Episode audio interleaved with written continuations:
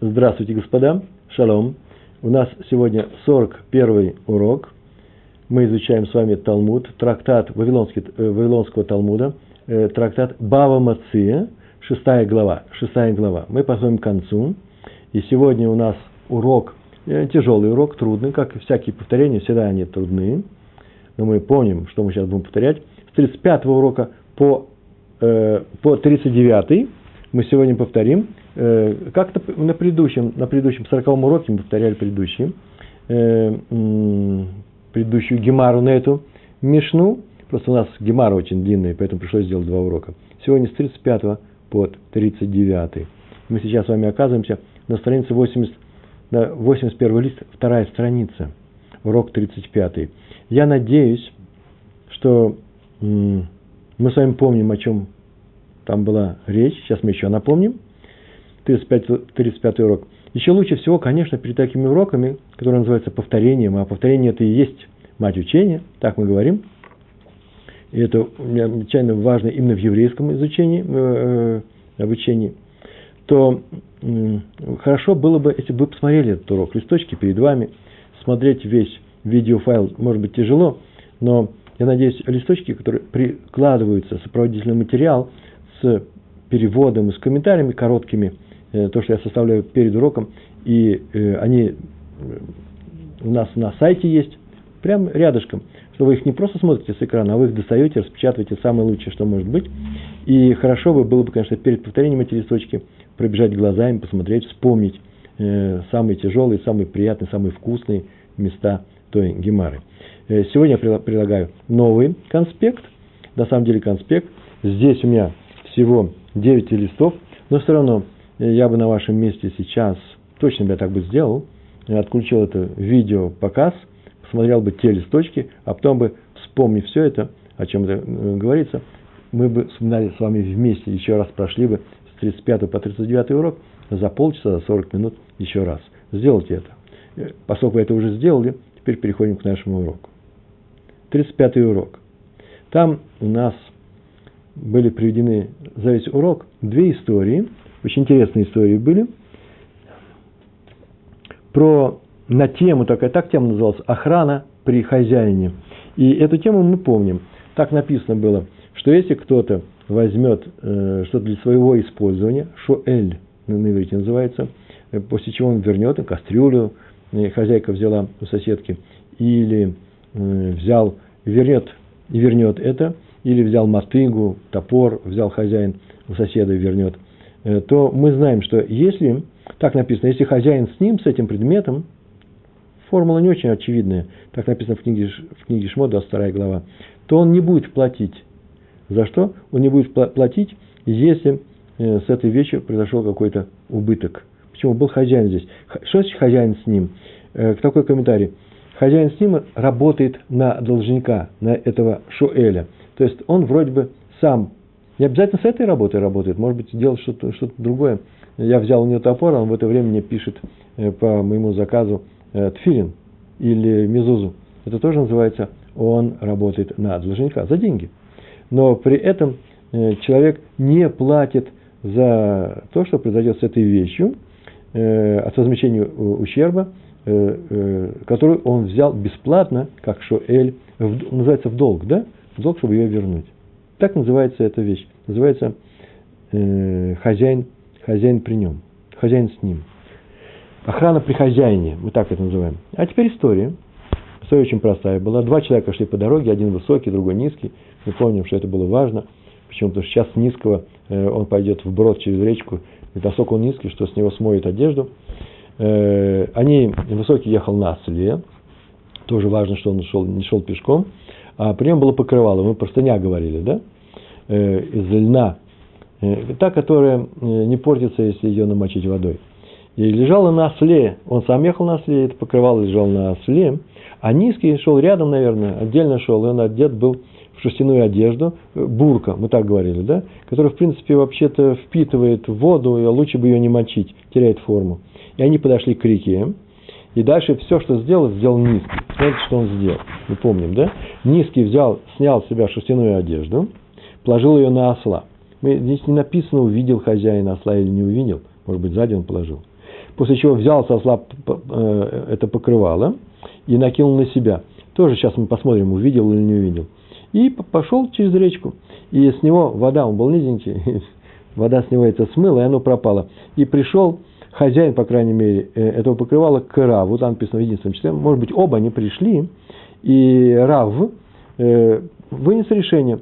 Они спросили, надо ли платить за ущерб, за то, что стоимость этого покрывала льняного. И тот присудил, что он обязан платить. И мудрецы, на самом деле, ученики Равы, у него были ученики, спросили, почему ты так постановил? Это же очень странно, ведь это охрана при хозяине. В то время, когда он взял покрывало, чужое покрывало, с тем, чтобы потом его вернуть, это называется должник. И в это время он положил свою бурку на осла, и хозяин бесплатно ему по доброте своей душевной перевез эту бурку. Он работал на него, и поэтому он не должен платить. Почему ты сказал, что он должен платить? И Рав, написано, смутился, потому что не знал, что ответить. А в конце концов выяснилось очень просто, что низкий, так написано у нас в Гемаре в этой истории, низкий взял это покрывало без разрешения хозяина, это называется долгом, и без разрешения положил свою шерстяную одежду на осла тоже. А раз так, то низкий выступил, не будем говорить вор, по крайней мере законный вор на него точно полагаются, то есть грабителя, что надо делать это в открытую, а вор отвечает за ущерб при всех случаях, даже при непредвиденных обстоятельствах, то, что называется онес. Помните, да? Онес, когда ни один человек за это не отвечает, молния что-то с неба упала, и тот сток сена, который я взял на время, уничтожила. И человек не виноват в этом. Онес не виноват. Так вот, если это происходит с вором, то онес, за онес он тоже платит. Не воруй. И поэтому правило не распространяется на вора. И раз так, то, оказывается, постановление Рава оказалось правильным. Почему? Потому что он не знал о том, что он вор. Так нечаянно получилось. Комментаторы два объяснения привели, почему решение Рава считается правильным. Первое объяснение очень простое. Низкий взял покрывало без спроса, высокий этого не заметил. И в результате, как мы сейчас сказали, низкий стал вором, а про вора известно, что он отвечает за он. Все сейчас, как мы говорили, даже если это есть охрана при хозяине. Получается, что есть у нас охрана при хозяине, но есть у нас вор, на которого это правило не распространяется. Второе объяснение чем простое. Низкий взял покрывало без спроса. Высокий это заметил. То есть он теперь должник является. Да? Раз так, то вроде бы правила охраны при хозяине должна соблюдаться. Почему-то он сейчас должен платить за смытое покрывало. Низкий должник, но высокий не заметил, что на его осла положили чужую одежду, эту бурку. А раз так, то он не выполняет роль хозяина, который работает на должника. Почему? Работа на должника предполагает осознанную работу. Он это сделал нечаянно, почему-то никто ему об этом и не говорил. Поэтому мы говорим, что Рава или по такому объяснению, или по такому, он что? Решение его оказалось правильным. А почему мы говорим, почему Рава ошибся в своем постановлении? Да потому что нужно говорить про непредвиденные обстоятельства. Достаточно. Сейчас вспомнили весь урок, и на этом кончается вся эта история. Посмотрите, здесь еще написано у меня внизу пятая ссылка, сноска. Кстати, она стоит того, чтобы ее прочитать. Вторая история. Некий человек дал в прокат своего осла, другому человеку и сказал ему: ты, пожалуйста, не иди там, где есть вода.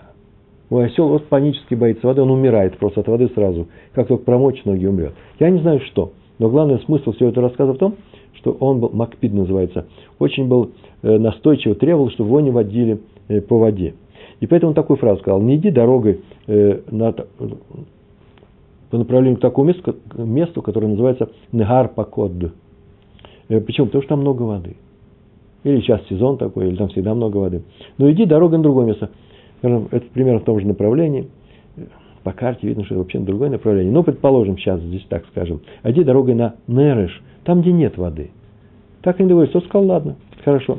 И он пошел, ему сказали, не иди на Нгар Пакод, а иди на Нереш, а он согласился, а пошел на Нгар Пакод. И осел умер.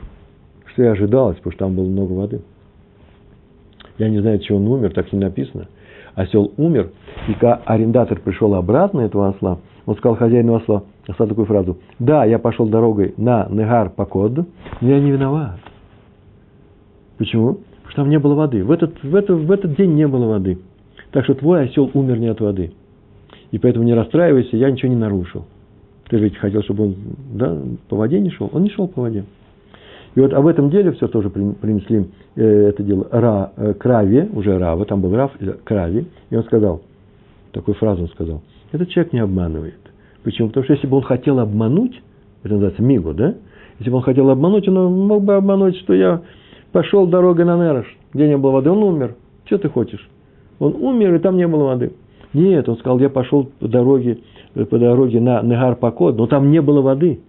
А раз так, если бы он обманывал, такая логика, он бы мог бы обмануть лучше, и все было бы нормально, и поэтому мы верим его словам. Поэтому он не платит, там не было воды. Это называется вещь миго, то есть, когда человек приводит,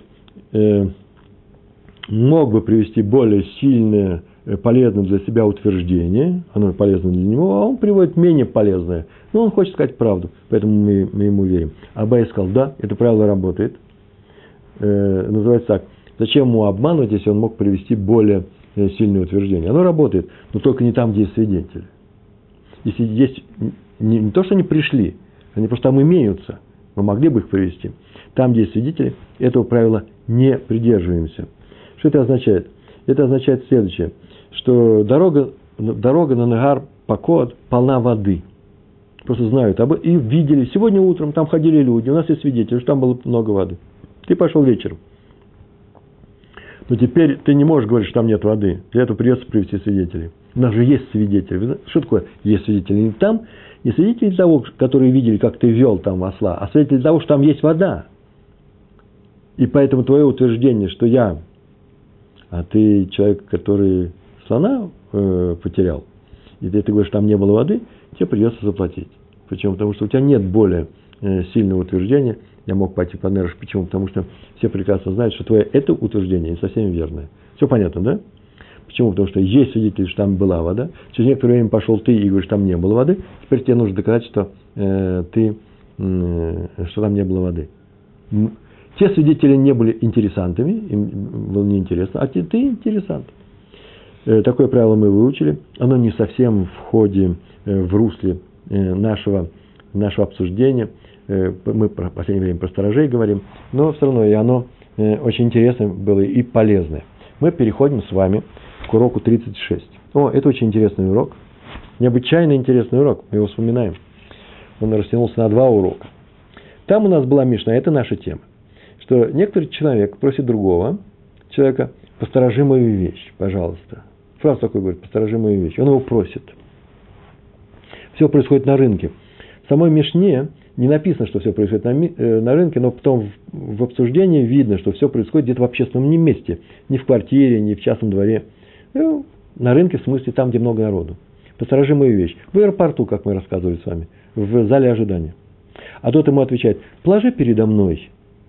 Как только он такую фразу сказал, он стал бесплатным сторожем. Он платы никакой не получает, но если он сейчас проявит, называется пшиа, нерадивое хранение, встанет и пойдет кофейку попить, не как свою вещь охраняет, то он за эту вещь заплатит. Он бесплатный сторож, который платит только за одну вещь, за нерадивое хранение. Пшиа называется. Глагол в настоящем времени пушеа, пушеа. Вообще слово такое...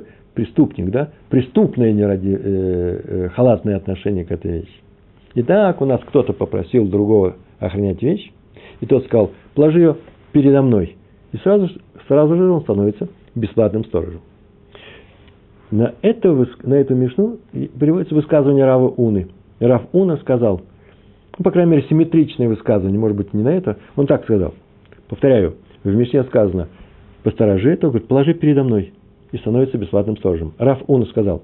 Но если он сказал, положи-ка перед собой, то это означает, положи перед собой и охраняй, ничего я на себя не беру, то он не становится сторожем вообще. Так сказал Рав Уна. Понятно, да? Две вещи. Сказал, скажи, положи передо мной, становится бесплатным сторожем. Это говорит Мишна. А Рав Уна сказал, положи перед собой, нигем не становится. Тут же приходит Гемара и спрашивает. Ну, ученики вышли. А если сказал, просто положи. Не сказал передо мной, перед собой. Ни слова не сказал. Как к этому случаю относиться? Вы скажете, так не бывает. Бывает. А самое интересное, есть решение. Смотрите, какое решение. Ответ Гемара. Гемара рассказывает ответ. Поскольку в нашей Мишне сказано, если он отвечает, положи передо мной, то становится бесплатным сторожем, это означает, что во всех остальных случаях, что не становится сторожем никаким. Какие остальные случаи? Это положи перед собой, просто положи. Только положи передо мной, становится сторожем бесплатным. А все остальные случаи не годятся. Поэтому понятно, что если я сказал просто положи, это называется, что он никакой не сторож. Тут же Гемара говорит, стоп. Но у нас есть высказывание Рава Уны. Рав Уна сказал следующую фразу. Если сказал, положи перед собой, то не становится никаким сторожем. Это означает, только в этом случае он не становится никаким сторожем. Во всех остальных случаях он становится сторожем. Какие остальные случаи? Положи передо мной или просто положи. Видите, по Рави Уна просто положи называется, становится сторожем. По нашей Мишне просто положи, становится не сторожем. Какой вывод отсюда можем сделать? Понятно, да? Есть три вещи. Положи передо мной, положи перед собой, просто положи. Мишна говорит, только в этом случае положи передо мной, он становится сторожем. Значит, эти случаи, в том числе просто положи, не становятся сторожем. По Рави Уна, если он сказал положи передо мной, не становится сторожем. Не противоречит нашей Мишне. Но значит, только в этом случае. Значит, в случае положи перед собой, передо мной и положи просто, становится сторожем. Видите, в одном случае становится, а в другом случае не становится. Результат очень простой очень. Из-за того, что Рав Уна такую фразу сказал, это следует, что из Мишны этой никак нельзя выучить случай, просто положи. Мы приходим к противоречию. Все, так мы закончили это, нормально. Но Гемара дальше продолжает. Наша Гемара обсуждает эту Мишну. Дело в том, что мы все это говорили про что? Про общественное место, да, Шударабим называется, на рынке, Шук, там, где много народу. У нас есть еще один закон очень интересный, закон, где говорится о дворе. Но не во дворе положи передо мной, положи перед собой. Нас нет и не интересует. Нас интересует просто что-то сделай. К чему относится? У нас есть замечательная Мишна. Вторая Мишна звучит таким образом. Из Бава Кама она. Трактат Бава Кама. Мишна такая. Если какой-то человек внес свои вещи в чужой двор, который охраняется, да, там забор есть, там собака бегает, в чужой двор, с разрешения хозяина двора, свои вещи, то последний отвечает за ущерб. Воры никак не придут. Тут собака бегает, тут охрана, тут электричество. Там что только не делается. Телевики всякие, что угодно. Но он отвечает за ущерб. Что за ущерб? Какой ущерб? Да очень простой. Ущерб, который могут причинить тем вещам, которые сюда принесли имущество или люди, которые живут на этом дворе. Например, привели быка, а хозяйский бык его боднул. Поранил, теперь платить нужно. Или он привел плоды, принес плоды, положил, похороняй немножко, хорошо. Пришел плоды, капусту. Пришел хозяйский козел любит капусту, и съел он ее. Он отвечает, написано, в нашей Мишне сказано, что если кто-то с разрешения хозяина внес сюда свои вещи, хозяин отвечает за ущерб. Но Мишна на этом не заканчивается. Приходит Раби и говорит, Тана Кама сказал, что отвечает за ущерб. А Раби дополнил. Нет, отвечает за ущерб только в одном случае. Если взялся, сказал, я буду охранять от своих козлов, от своих быков, от своих детей и так далее. Заметили, Мишна очень интересная. Если он с разрешения хозяина, Тана Кама первый учитель, отвечает, Раби говорит, нет, только ему нужно конкретно сказать, не просто вноси. Вноси, это не касается. Вноси еще ничего не будет охранять. Вы слышали? Просто вноси, не будет охранять. Очень похоже на просто положи. А только когда вноси, я буду охранять, только тогда охраняет. Получается, что по мнению Тана Кама, здесь Тана Кама, который здесь есть, да, вноси, это же просто положи. И это называется буду охранять. В то время как по мнению Раби, хозяин двора может стать хозяином-сторожем, только если сказал вноси, еще не становится сторожем. Он сказал, вноси, я буду охранять, только тогда он становится сторожем. И так получается, что для Тана Кама просто в ночи стал сторожем, для Раби не стал сторожем, только стал сторожем, когда в ночи буду охранять. Только это называется просто положи. Помните, в нашей Мишне просто положи. Не стал сторожем, только положи передо мной. А Рав Гуна сказал, стал сторожем. Почему же не становится сторожем только в одном случае? Когда сказал, где лежи, там лежи, а просто положи, ничего не получается. Получается, что Тана Кама как Рав Гуна, а Раби как Мишна. Это очень хорошо, но Гемара говорит, нет, отсюда этого отнюдь не следует. А возможно, что Тана Кама, который сказал, что просто вноси становится сторожем, так это касается только двора. На улице этого быть не может. Почему этого не будет? Потому что двор вообще-то место-то охраняемое. И он согласен стать сторожем, потому что ему ничего не стоит. Поэтому просто вноси, становится сторожем. На улице, на рынке, просто положи. Ой, там нужно глаз и глаз за этим лежать. Он не собирается это делать. Видите, разница между двором и рынком. То же самое и Раби. Раби так было сказано. Что если он сказал «вноси в мой двор», еще ничего не значит. А что означает? Почему-то он сказал «вноси», если ничего не значит. Зачем он сказал? У нас очень простое правило. Нельзя ничего внести в чужой двор без разрешения хозяина. Поэтому он сказал «вносить я тебе разрешаю, вноси, но охранять я не собираюсь». Вот что это означает «носи». А на рынке совсем другая вещь. Там нельзя сказать «просто положи», и Раби так сказал «просто положи», и сам отвечай. Нет, там ведь не нужно получать разрешение на то, чтобы положить вещь на рынке рядом с кем-то. Во дворе, чтобы внести во двор, нужно получить разрешение. Поэтому сказано было «вноси». А получить на рынке разрешение положить рядом с кем-то вещи не надо. Поэтому не надо слышать, чтобы сказали «положи». Поэтому по Раби так звучит. Сказал «положи». Что это означает? Возможно, положи, я буду охранять. Поэтому нельзя сказать, что спор, наша Мишна, которая говорит о рынке, похожа на нашу Мишну, которая говорит Бава Кама о нашем дворе.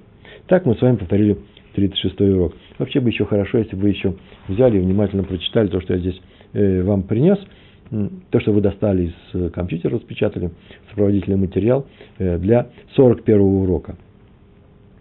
А еще лучше было бы, конечно, после, как только мы прошли кусочек. Так говорит, так мы закончили 36-й урок, сейчас приходим к 37-му. Вообще лучше хорошо бы взять те листочки, еще раз повторить. Учится только тот, кто повторяет. Причем, чем серьезнее повторяет, тем серьезнее учится. Не тот, кто серьезно первый раз читает и хочет понять. Это не учеба никакая, это знакомство. И все он понял, человек. И все замечательно у него идет. И он хочет еще новый материал, еще новый материал. Если он так же глубоко не повторит это, что все станет, прям будет положено на своей полочке. Если он этого не сделал, ничего он не учил. Если он это сделает, все замечательно. Вы меня извините, это то, что делаю я. Я готовлюсь к уроку, мне приходится все это изучать очень, очень внимательно. Я это делаю до тех пор, пока у меня не станет все прозрачным. Я стараюсь это записать. Может быть, не всегда получается. Я так думаю, все-таки есть какое-то развитие. От урока к уроку я учусь это делать. Я стараюсь написать подробно. А потом я еще делаю повторение для самого себя. Я заметил, что повторять там очень тяжело. Уходит эта ясность. Понимание предмета остается.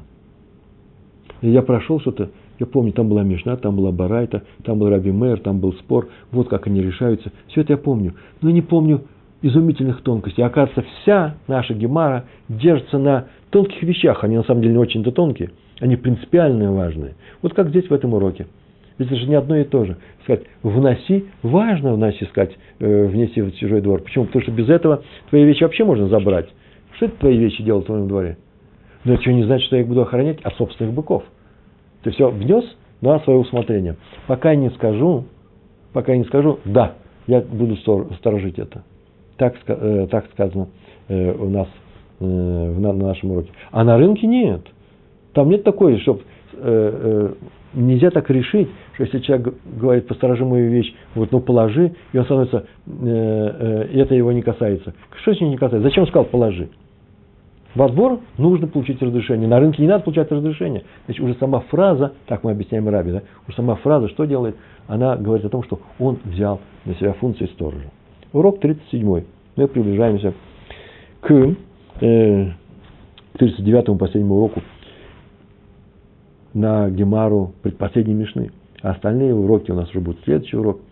Изумительная гемара, изумительная мишна. Ну, это просто фантастика. Я вам это обещаю с Божьей помощью показать.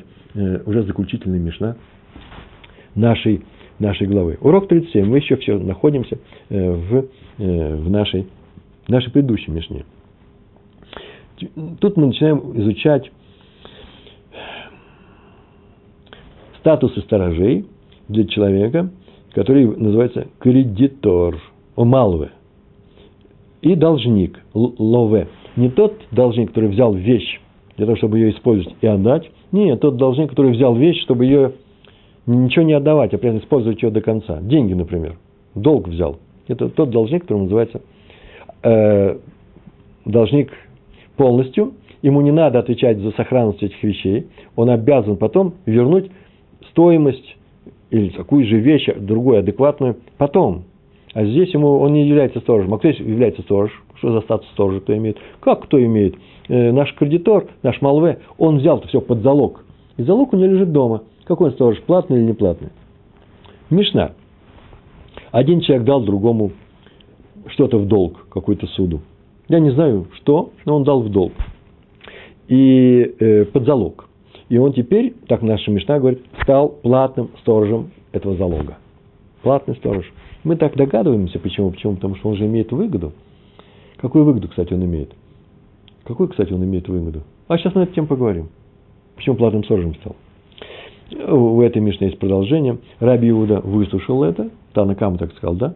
Тот, кто дал долг под залог, становится платным сторожем этого залога. Что такое залог, мы знаем, да? На время предмет некоторые берет, а может быть деньги. В данном случае предмет, и он должен потом будет его вернуть, когда тот вернет этот долг. А Раби Иуда говорит, это хорошо все это, но касается только одного случая, когда разговор идет о деньгах. Если он дал ему денежную сумму, взял залог, то он становится бесплатным. Это нехорошо. То он становится бесплатным сторожем. А вот если он дал плоды, вещи, которые портятся, чтобы картошку для посева, зерно, а потом осенью соберет и вернет ему такой же объем этого зерна или картошки, то он становится платным сторожем. И понятно, почему это. Забегая вперед, может быть, но я возьму и сейчас прям скажу. Это дело в том, что дал в долг деньги. Бесплатный сторож почему? Да лучше бы ему не давать. Никакой выгоды же ему нет от этого. Выгоды никакой нет. Даже выгоды исполнения заповеди. Почему? Потому что если придет кто-то нищий, он не может сказать, я занят исполнением заповеди. А может сейчас и будет, сейчас посмотрим. Но, по крайней мере, так очевидно, что выгоды нет. Поэтому Раби Иуда сказал, бесплатный сторож этого залога. А вот если он отдал плоды, то выгода есть. Я вообще хочу давать плоды в долг. Я столько не съем.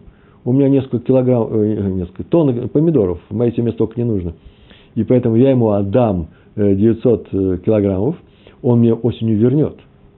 Свеженькие, другие. Это называется, деньги же не портятся, а плоды портятся. Поэтому мне выгодно давать в долг плоды. Они мне потом вернутся. Это называется сохранение плодов. Поэтому по Раби Иуде понятно, почему тот, кто дал в долг плоды, под залог некоторые, становится платным сторожем этого залога.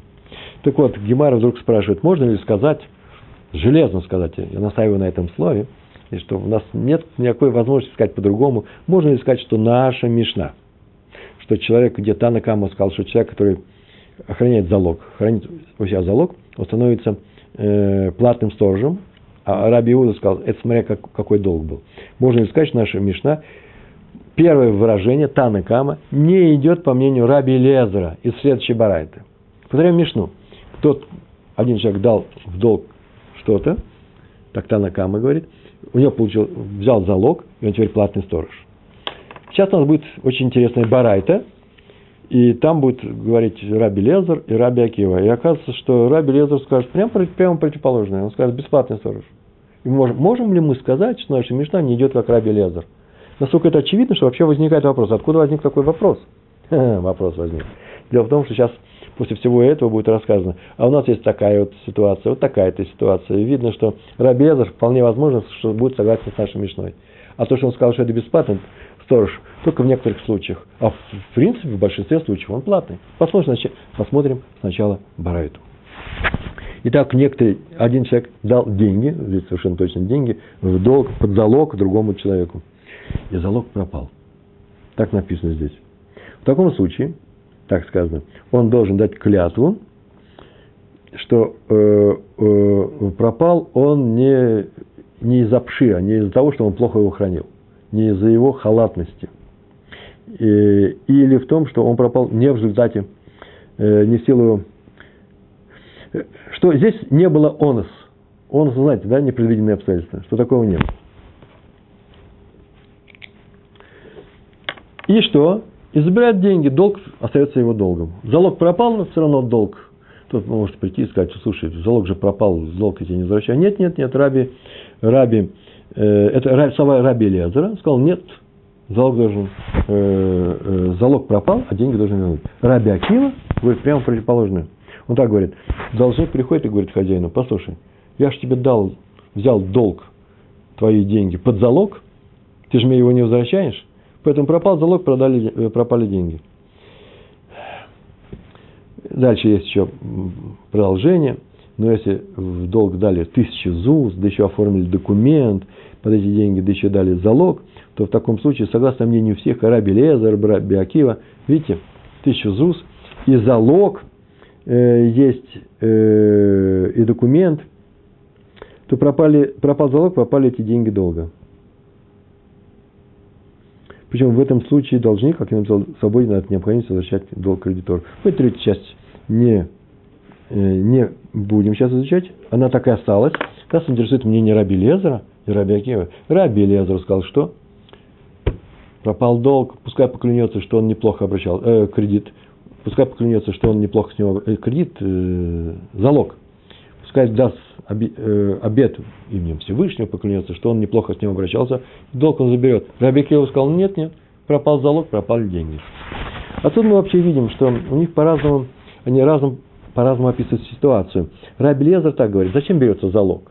Залог берется для следующей вещи, чтобы напомнить должнику, что он должник, что деньги нужно дать, чтобы он нечаянно не пришел, сказал, ой, я забыл, вроде никаких денег не было, вообще просто забыл, никаких денег не брал, чтобы он знал, что есть свидетельство того, что он должен эти деньги.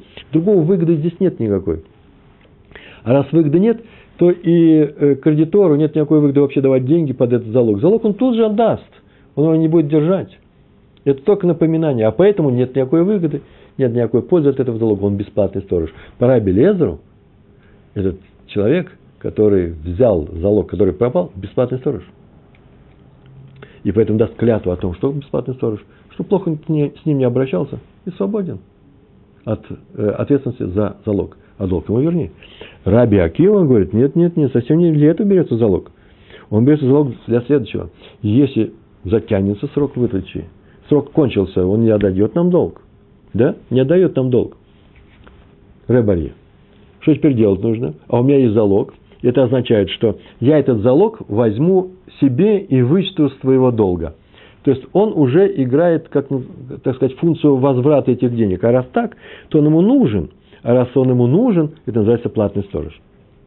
Так идет у нас Раби Акива. Раби Акива говорит, сторож залога платный сторож. А Раби Элиэзер говорит, сторож залога не платный. У них просто разный подход к залогу. Так вот, можно сказать, что наша Мишна, там, где было сказано «платный сторож», идет не как Раби Элиэзер, который здесь говорит «неплатный сторож». Можно это сказать. Так вот, сейчас Гемара будет пытаться показать. Нет никакого противоречия между нашей Мишной, в которой говорится «хранитель залога является платным сторожем», и Раби Элиэзером из нашей Барайты, который сказал, что хранитель залога бесплатный сторож. Почему?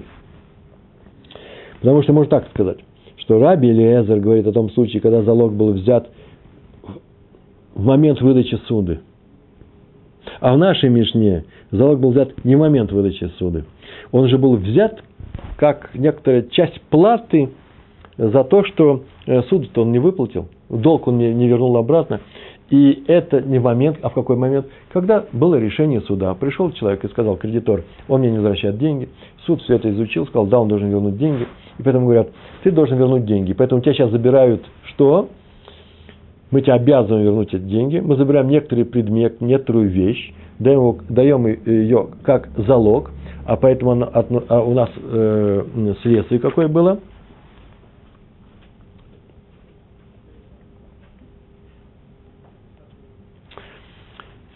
следствие какое?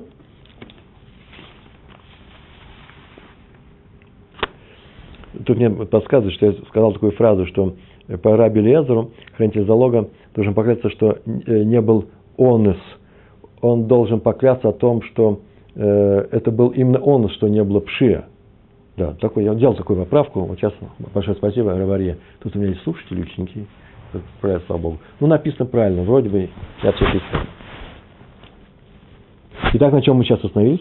Мы остановились на том, что наша мишна, где платный сторож, это не что иное, как залог-то какой, взятый по суду, уже после того, как срок уже просрочен, и это начинается постепенная выплата. Вернешь деньги, новый срок тебе устанавливаем, залог возьмешь. Не вернешь деньги, залог пошел в счет выплаты. Поэтому Раби Лезер говорит, здесь у нас что? Он пропал залог в момент выдачи, тот залог, который был дан, взят в момент выдачи суды, а здесь нет момента, разные вещи. О, нет, нам это такое объяснение не подходит, говорит Гемара. Почему? Да у нас совершенно четко сказано. Дал другому человеку долг под залог. А здесь то же самое в Баразе сказано. Один человек дал деньги в долг другому человеку под залог. Дал под залог. Значит, уже не, залог не в момент суда, разбирательства, почему-то не вернул вовремя, а именно этот момент. Поэтому такая попытка не проходит. Есть вторая попытка. Мы переходим на страницу, на лист 82, первая страница. Есть другая попытка. Да очень просто. В нашей барайте говорится о денежном долге. Так написано, деньги. Раби Лезер говорит, пускай поклянется, и долг остается. И он был бесплатный сторож. Раби Акива, нет, когда-то не поможет. А в нашей мишне это просто не что иное, как плоды. Поэтому там платный сторож, мы говорили об этом, выгодно дать, да, плоды в долг. Они тебе свеженькими вернутся через несколько месяцев. Деньги нет. А здесь в мишне. Поэтому бесплатный сторож. Раби Лезер сказал бесплатно. А здесь платный. Мишна и говорит платный. Ну что ж, это хорошее предположение, говорим мы. Замечательное. Но ничего не получится. Почему? Да у нас же мишна как звучит. Дал другому человеку суду. И становится под залог. И становится платным сторожем этого залога. Раби Иуда приходит и говорит, нет. И если он дал деньги, то становится бесплатным. А вот если дал плоды, то становится платным. Раз Раби Иуда пришел и поправил, получается, что Тана Кама, к которому он пришел сначала, не делит деньги и плоды. Он считает в обоих случаях. И поэтому, извините, ничего не получается. Так, с этим объяснением тоже. Наша мишна говорит и о плодах, и о деньгах. А наша барайта говорит о чем? О деньгах. Здесь сказано, почему-то Раби Лезер говорит бесплатный, а здесь платный. Явное противоречие, и ты это противоречие не убрал. Нет, говорит Гемара, очень даже хорошо и убрано. Просто чудесно убрано. А именно,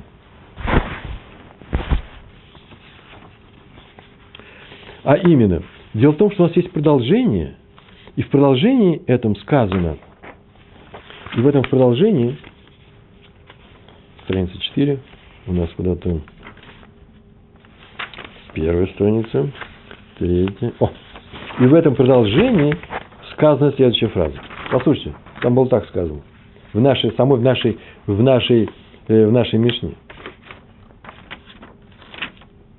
Раби Иуда говорит, нет, никакой не платный. А именно он будет бесплатный. Когда он бесплатный, когда деньги.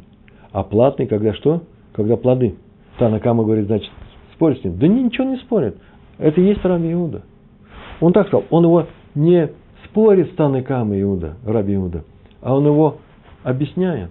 Кто-то пришел и сказал, платный сторож, учитель нашей мишны. Раби Иуда говорит, вы слышали, платный сторож? Но знаете, что это не всегда, только с плодами. И тот, кто это сказал, прекрасно знает, что если будут плоды, будут деньги, то бесплатный сторож. Видите, у нас бесплатный сторож. И в нашей бараке тоже бесплатный сторож. Чистый Раби Лезер. Тана Кама, чистый Раби Лезер, и он же Раби Иуда. Все сразу, все вместе. Мишна смотрит на это, на все. То есть Мишна Гемара. И говорит, не нравится мне это объяснение тоже. Почему тебе не нравится это объяснение? А вот почему. Дело в том, что если так, если вы скажете, что наша Мишна идет по Раби Лезеру, то мы нарушаем большое правило Талмуда. Какое правило? Мишны, правило Мишны. Что если Мишна не указывает имени, вообще нет имени, то она не может выступать, опротестовывать мнение Раби Акивы. Причем, потому что собрали ученики Раби Акивы. Еще не значит, что они собирали только то, что, с чем согласен сам Раби Акива. Они все собрали. Но там, где здесь приведено мнение, которое не согласно с мнением Раби Акивы, там обязательно приведено имя. А если имени нет, то нормально. Можно имя не приводить, потому что Раби Акива тоже так считает. Поэтому раз в нашей Мишне написано, что тот, кто дал долг под залог, и он становится платным сторожем, это не может быть не Раби Акива. А кто выступает здесь как не Раби Акива в нашей барате? Раби Лезер. Поэтому это не Раби Лезер. Слава Богу, сказали мы. И на этом закончился наш 37-й урок. Наша Мишна не идет по мнению Раби Акивы из нашей барайты. И мы с вами переходим к уроку 38. Слава Богу. У нас еще остался 38-й и 39-й урок. Совершенно замечательные уроки. Тяжелые. Я даже не знаю, как сейчас я их буду рассказывать. Они на самом деле тяжелые. Я же помню, как я сколько времени над ними сидел. Сколько времени вы сидели, вы тоже помните прекрасно. 38-й урок. У нас и там была барайта, да? Раби Лезер, Раби Акива. Сейчас будем изучать только эту барайту. Само по себе, без всяких мишнайот остальных. Барайта у нас была очень простая. Один человек дал деньги в долг другому под залог, пропал залог. Приходит Раби Лезер и говорит, пускай поклянется, что не в результате халатного его хранения пропал залог. И что? И забирает свои деньги. Долг остается его долгом. Раби Акива говорит, нет, должник должен, может сказать хозяину, ведь ты же под залог дал, и поэтому пропал залог, пропали твои деньги. И закон по Раби Акиве стоит на стороне этого должника. То есть так получается, мы говорили, по Раби Лезеру, хранитель залога, бесплатный сторож, помните, да? Сейчас только говорили. А по Раби Акиве он платный. Вопрос Гемары, тоже Монтанин спрашивает, вообще, о чем здесь рассказывается? Что это за залог такой? Пропал залог, пропал долг. Что это за залог? Большой или маленький? По стоимости он стоит всему этому долгу? Этот вопрос не может у вас не возникнуть. Он, наверное, возникал, когда мы изучали этот урок.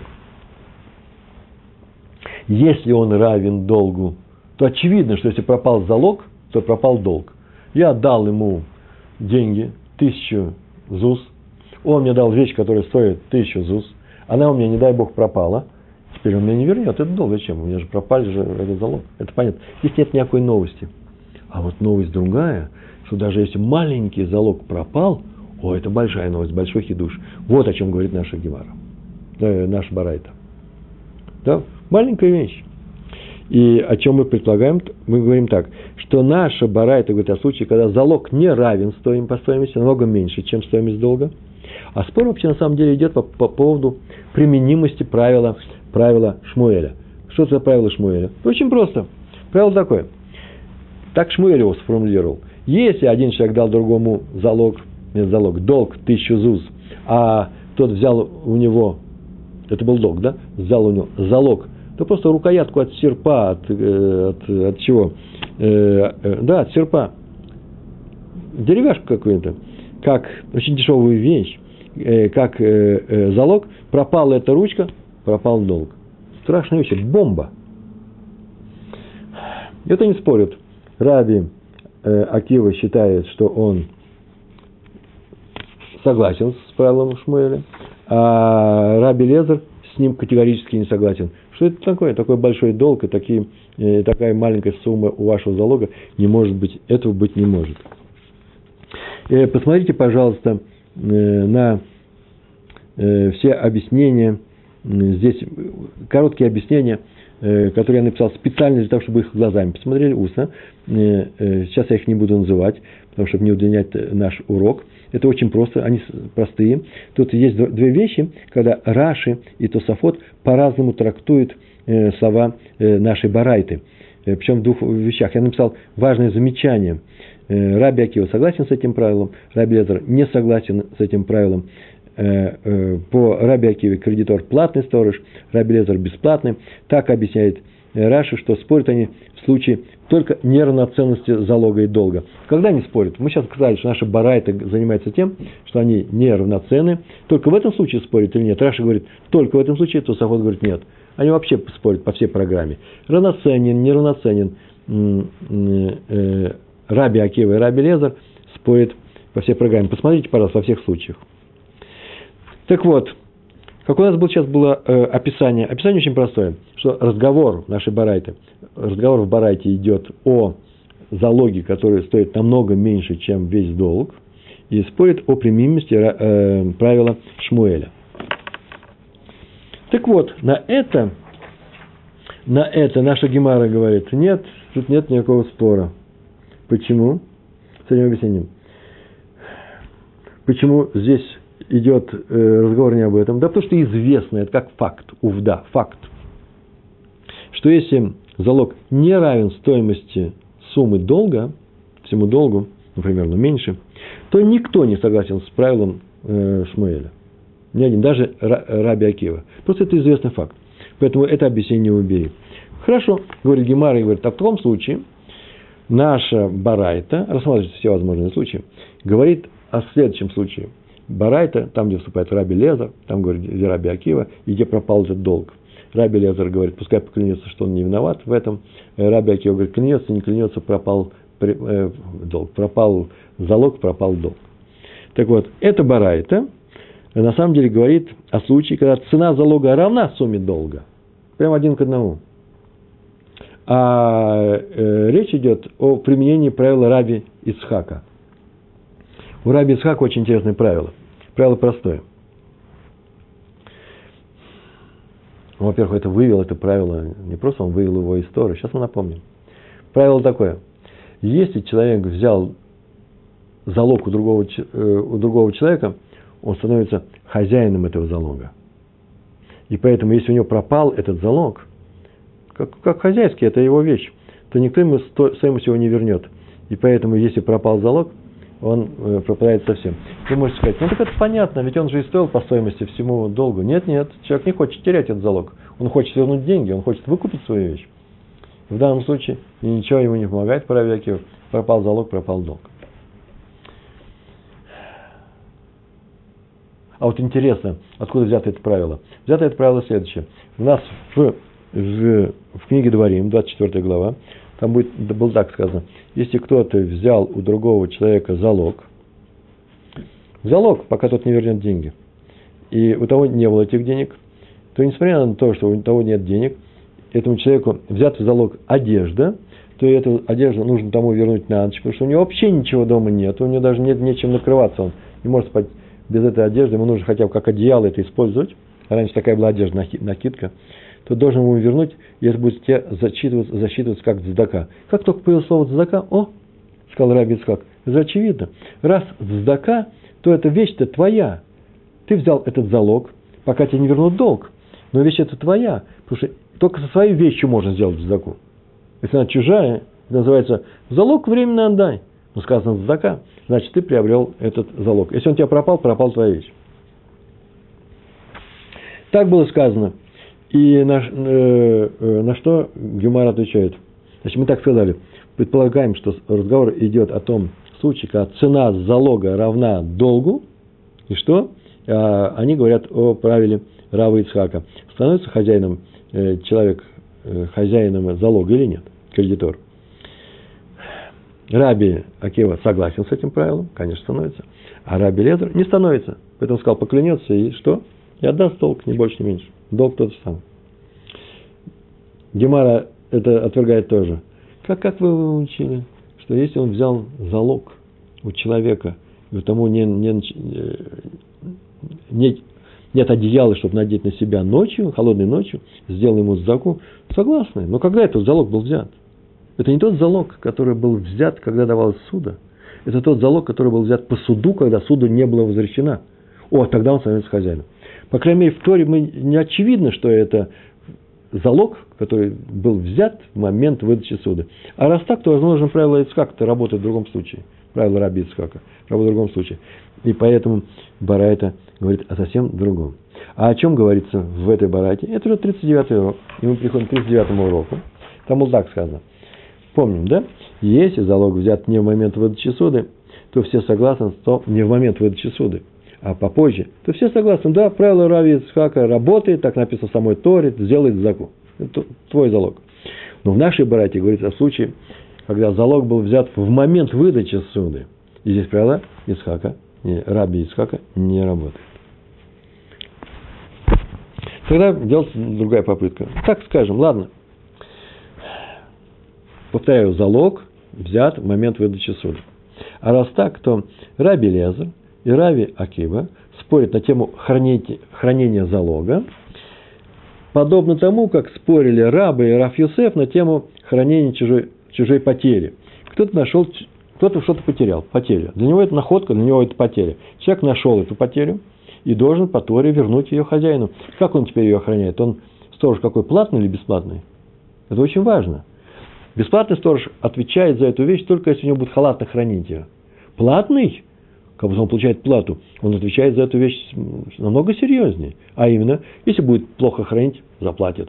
Если она пропадет у него или что, или она будет украдена, тоже заплатит. Почему? Да потому что он платный. Он же выгоду получает. Предположим, мы взяли какого-то сторожа, чтобы нам что-то хранило. Мы заплатим ему за это. Ты храни эту вещь. Это называется, если она у тебя пропадет, и он взялся, потому что деньги-то хорошему ему платим. Ну, не пропадет она у него, ну, не украдут его, он на это рассчитывает. Если пропал или украли, ну, что ж ты за сторож, за что ж мы тебе платили, заплати нам за эту вещь. Понятно, да? Платный сторож платит за халатные отношения, пшия называется, за пропажу, за кражу, но не отвечает только за онос. Всякое может со всеми случиться. Кстати, между прочим, кто отвечает за онос? Помню, вор. И еще один человек отвечает за онос. Это уже давно проходили, никакой не вор, а тот, кто просит вещь для работы, топор, пилу, бесплатно. Тогда он за всех случаев отвечает. Почему? Ну, ты же деньги же не платишь. Ну, значит, во всех случаях. Это он у тебя произошел. У тебя он непредвиденные обстоятельства произошло. Если бы ты не трогал, молния бы не ударила хозяина. Это его личная вещь, не надо. Так или иначе, все наши сторожа, платные и бесплатные, за онос не платят. А бесплатный сторож платит только за что? Платит только за халатные отношения. А платный сторож и за халатные отношения, за пропажу, и за кражу. Это мы знаем. Так вот, у нас есть очень интересный спор. Высказывание есть такое про Раба и Раф Йосеф по поводу чужой потери.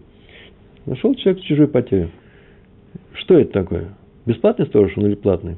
Раба сказал бесплатный сторож. Раф Йосеф сказал, очень даже платный. И даже объяснил, почему. Дело в том, что когда он ее взял, это же вещь у него, и он ее охраняет. Раз он ее охраняет, в это время он должен ее не просто охранять, он ее еще должен за ней смотреть, одежду там 2 или 3 раза в неделю, в месяц. Сроки все установлены. Встряхивать, корову кормить. Много чего нужно делать для того, чтобы эту вещь сохранить и вернуть ее хозяину. А раз так, то он занимается заповедью. А есть известно такое правило. Человек, который занят заповедью, свободен от другой заповеди. Если в это время пришел нищий и просил хлеба, ты свободен от того, чтобы дать ему хлеб. Почему нельзя и эту заповедь бросить, и это выполнять? Понятно, что потом вы дадите этот хлеб, понятно, что он подождет. Но поскольку у вас есть просто материальная выгода, вы в какой-то момент можете не потерять копейку или потерять хлеб, то получается, что вы платный сторож. Все время, пока у вас эта вещь лежит. Интересно, да? Вот... И поэтому сказал, Раф Йосеф сказал, платный сторож. Почему? Потому что он что? У него есть выгода от того, что занят заповеди, это свободен от другой. Раба сказал, нет. Когда еще приходят нищие? Это редкие вещи, совсем редкие. Поэтому никакой особой выгоды тут нету. Несколько минут, несколько секунд. Как вы еще говорите, из-за того, что несколько секунд он выиграет, он все время держит. Перестаньте сейчас же. Он никакой выгоды от этого не имеет, потому что выгода просто мизерна, а поэтому он бесплатный сторож. Вот на эту тему мы использовали Раби Акива, Раби Лезер. Видите, да?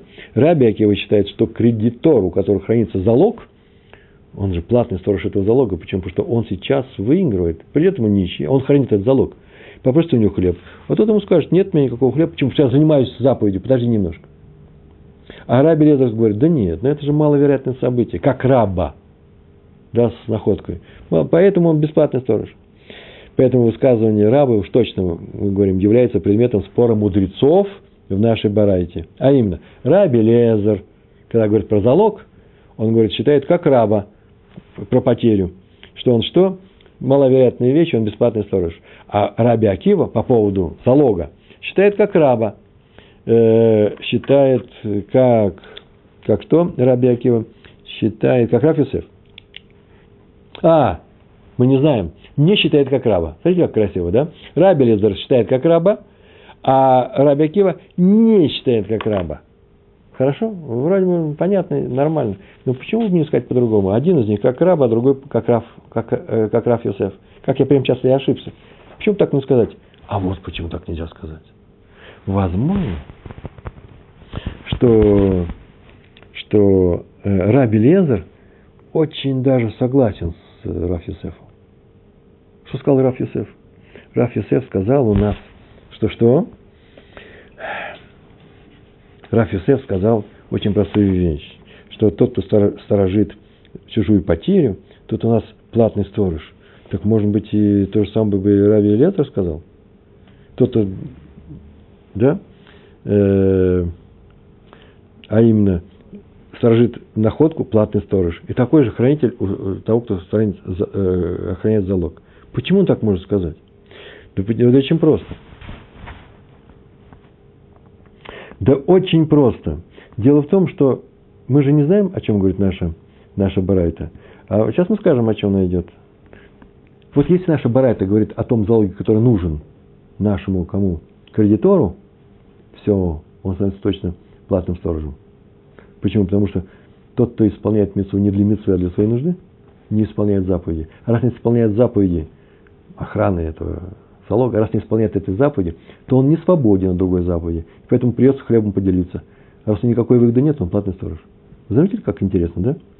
Если он исполняет заповедь для ради заповеди и не взял залог не для себя, то, конечно же, он идет не как Раби Йосеф. Получается, что у Раби Элиэзера есть два варианта. Раби Элиэзер, нашей братья, сказал, что тот, кто взял под залог, дал кредит, и залог этот пропал, он клянется, что он плохо с ним не поступил, и долг остается долгом. Так вот, у меня два варианта есть. Он считает, как раба, бесплатный сторож находки. И залог сторож тоже бесплатный. Почему? Потому что хозяин долга взял залог для исполнения заповеди дать суду. Поэтому он бесплатный. Если он взял заповедь для самого себя, возможно, что он идет, как Рав Йосеф. И поэтому мы не можем сказать, что спор идет на тему Рава Йосефа. На тему рабы, да, один согласен с ним, другой не согласен. На тему равы нет. Ну и последняя тема нашего урока 39-го. Повторите этот урок, он очень красивый. Может быть, неудачно, четко я все это не сказал, но четко написал. Посмотрите, последняя тема. Абу Шауль сказал, что если ты взял в аренду у бедняка какую-то вещь, называется залог, да? Не в аренду, а взял залог, ты можешь дать ее в аренду и помочь им самому бедняку.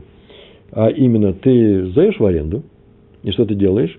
И получаешь деньги за эту аренду, и снимаешь с него долг. А потом вернешь остаток этой вещи, саму вещь, и все будет в порядке.